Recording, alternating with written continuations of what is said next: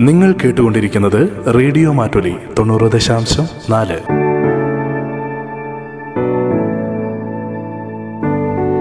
കേൾക്കൂ ആസ്വദിക്കൂ അറിവ് നേടൂ.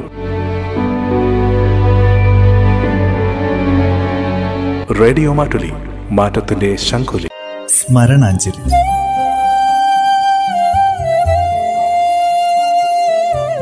ഓർമ്മകളിൽ മാത്രം ജീവിക്കുന്ന പ്രതിഭാശാലികൾക്കുള്ള പ്രണാമം.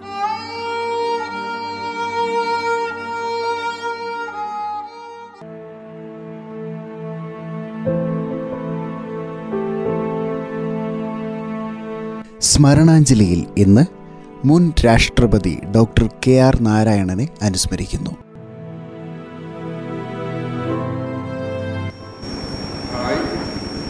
K R Narayanan in the name of God that I will bear true faith and allegiance to the Constitution of India as by law established, and that I will faithfully discharge the duty upon which I am about to enter.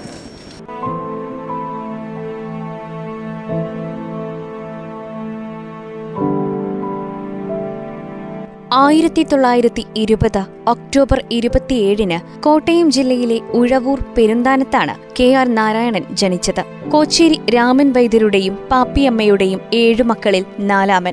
ദാരിദ്ര്യവും കഷ്ടപ്പാടുകളും നിറഞ്ഞതായിരുന്നു അദ്ദേഹത്തിന്റെ ബാല്യകാല ജീവിതം.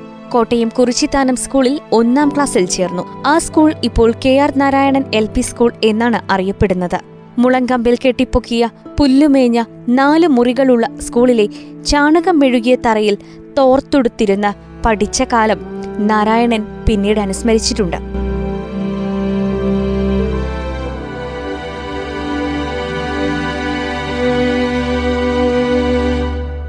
അവിടെ നിന്ന് Uzhavoor our lady of Lourdes സ്കൂളിൽ fees കൊടുക്കാനാകാതെ പലപ്പോഴും അദ്ദേഹം വിഷമിച്ചിട്ടുണ്ട്. സ്കൂളിൽ മുണ്ടും ഷർട്ടും അല്ലെങ്കിൽ നിക്കറും ഷർട്ടും നിർബന്ധമായിരുന്നു.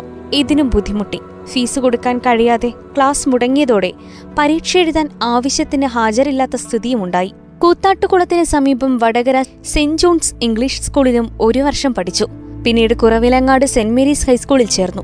ദിവസവും നടന്നാണ് ഉഴവൂരിലെ വീട്ടിൽ നിന്ന് കുറവിലങ്ങാട്ടേക്ക് പോയിരുന്നത്. വഴി നീളെ വായിച്ചുകൊണ്ട് നടക്കും. സ്കൂളിൽ നിന്ന് മടങ്ങുമ്പോൾ ഉഴവൂരിലേക്കുള്ള പത്രവും കൂടി കുറവിലങ്ങാട്ട് നിന്ന് നാരായണൻ കൊണ്ടുപോകും. അങ്ങനെ നടത്തത്തിനിടെ പത്രം വായനയും തുടർന്നു.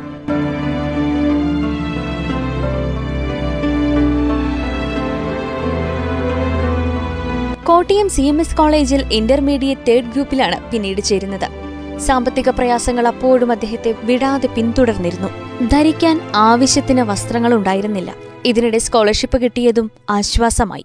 ആയിരത്തി തൊള്ളായിരത്തി നാൽപ്പതിൽ തിരുവനന്തപുരം ആർട്സ് കോളേജിൽ ബി എ ഓണേഴ്സിന് ചേർന്നു. ആയിരത്തി തൊള്ളായിരത്തി നാൽപ്പത്തി മൂന്നിൽ നാരായണൻ തിരുവിതാംകൂർ സർവകലാശാലയിൽ നിന്ന് ഒന്നാം റാങ്കും സ്വർണ മെഡലും നേടി ബി എ ഓണേഴ്സ് പാസായി തിരുവിതാംകൂറിന്റെ ചരിത്രത്തിൽ പിന്നോക്ക വിഭാഗത്തിൽ നിന്നുള്ള ഒരു വിദ്യാർത്ഥി നേടിയ ഏറ്റവും തിളക്കമാർന്ന വിജയമായിരുന്നു അത്. ബി എ ഓണേഴ്സിന് ശേഷം തുടർ പഠന സഹായത്തിന് തിരുവിതാംകൂർ മഹാരാജാവിനെ കാണാൻ അനുമതി ചോദിച്ച് നാരായണൻ കത്തെഴുതി.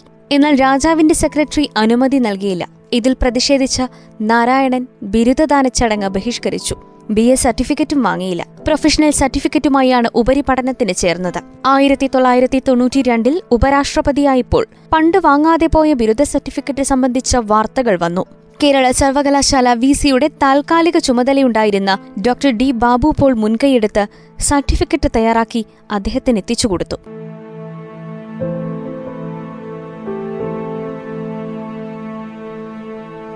ഇന്ത്യൻ ഓവർസീസ് വകുപ്പിലെ ജോലി ഉപേക്ഷിച്ചത് പത്രപ്രവർത്തകനാകാനുള്ള മോഹം ഒന്നുകൊണ്ട് മാത്രമാണ്. ആയിരത്തി തൊള്ളായിരത്തി നാൽപ്പത്തിനാല് ഏപ്രിലിൽ ബോംബെ മലബാർ ഹിൽസിൽ താമസിച്ചിരുന്ന മഹാത്മാഗാന്ധിയുമായി നാരായണൻ അഭിമുഖം നടത്തി. ടൈംസ് ഓഫ് ഇന്ത്യയ്ക്ക് വേണ്ടിയായിരുന്നു അത്. ആയിരത്തി തൊള്ളായിരത്തി നാൽപ്പത്തിയഞ്ചിൽ ലണ്ടൻ സ്കൂൾ ഓഫ് എക്കണോമിക്സിൽ ചേർന്നു. അവിടെ അധ്യാപകനായിരുന്ന ഹാറൾഡ് ജോസഫ് ലാസ്കിയുമായുള്ള കൂടിക്കാഴ്ച അദ്ദേഹത്തിന്റെ ജീവിതത്തിലെ വഴിത്തിരിവായി മാറി. ബ്രിട്ടനിലെ ലേബർ പാർട്ടിയുടെ അധ്യക്ഷനും പരിഷ്കരണവാദിയുമായിരുന്നു ലാസ്കി.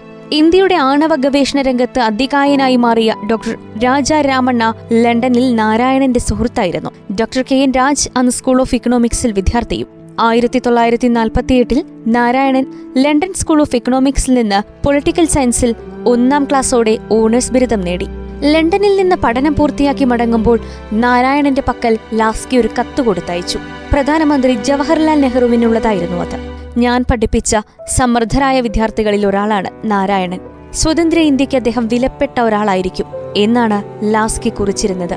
ഡൽഹിയിലെത്തി പ്രധാനമന്ത്രിയെ കണ്ടതിനു ശേഷം തിരിഞ്ഞു നടക്കുമ്പോൾ ബയോഡാറ്റ എഴുതിയേൽപ്പിക്കാൻ നെഹ്റു ആവശ്യപ്പെട്ടു.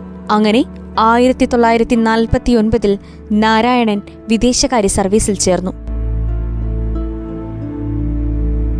ബർമയിൽ ഇന്ത്യൻ എംബസിയിൽ രണ്ടാം സെക്രട്ടറിയായാണ് വിദേശകാര്യ സർവീസിലെ ജോലി തുടങ്ങിയത്. Japan Thailand Turkey Australia U K Vietnam China U S എന്നീ രാജ്യങ്ങളിൽ അദ്ദേഹം സേവനമനുഷ്ഠിച്ചിട്ടുണ്ട്. ബർമയിൽ വെച്ചാണ് തന്റെ ജീവിത പങ്കാളിയെ അദ്ദേഹം കണ്ടെത്തുന്നത്. പിന്നീട് ഇന്ത്യൻ പൗരത്വം നേടിയ മാ ട്വിൻ ട്വിന്റ് ഉഷ എന്ന പേര് സ്വീകരിച്ചത് നെഹ്റുവിന്റെ നിർദ്ദേശപ്രകാരമാണ്.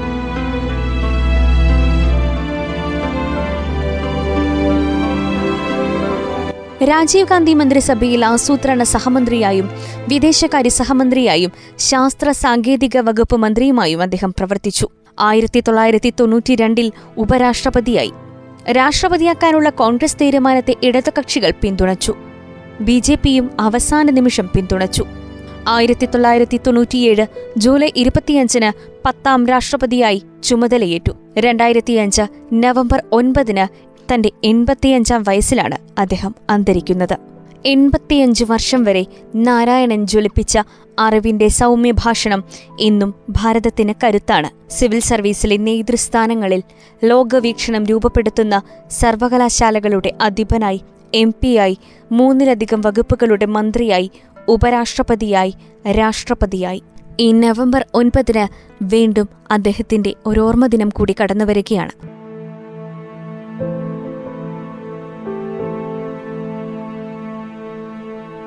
പൊരുതി നേടിയ ജീവിതമായിരുന്നു അദ്ദേഹത്തിന്റേത്. അറിവും യോഗ്യതയും പാകതയും കൊണ്ട് ഇന്ത്യയുടെ ഏറ്റവും പ്രഗത്ഭമതികളായ രാഷ്ട്രപതിമാരിലൊരാൾ. ഇന്ത്യയിലെ ഏറ്റവും ജനകീയനായ രാഷ്ട്രപതി. രാജ്യത്തിന് കേരളം നൽകിയ ആ അനുപമമായ വ്യക്തിത്വത്തിന് പൊരുതി നേടിയ ജീവിതത്തിലൂടെ ലോകത്തിന് തന്നെ മാതൃകയായി മാറിയ മുൻ രാഷ്ട്രപതി കെ ആർ നാരായണന് സ്മരണാഞ്ജലി. സ്മരണാഞ്ജലിയിൽ ശ്രോതാക്കൾ കേട്ടത് മുൻ രാഷ്ട്രപതി ഡോക്ടർ കെ ആർ നാരായണനെ അനുസ്മരിച്ചതാണ്. നിർവഹണം ഭാഗ്യലക്ഷ്മി.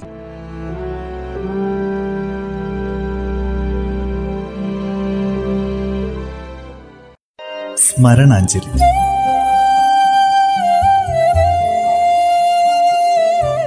ഓർമ്മകളിൽ മാത്രം ജീവിക്കുന്ന പ്രതിഭാശാലികൾക്കുള്ള പ്രണാമം.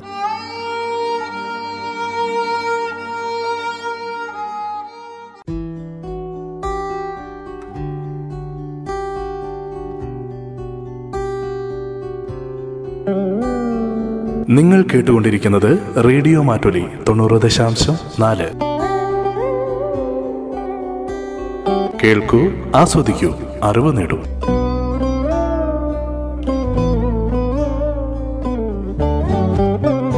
റേഡിയോ മാറ്റൊലി മാറ്റത്തിന്റെ ശംഖുലി.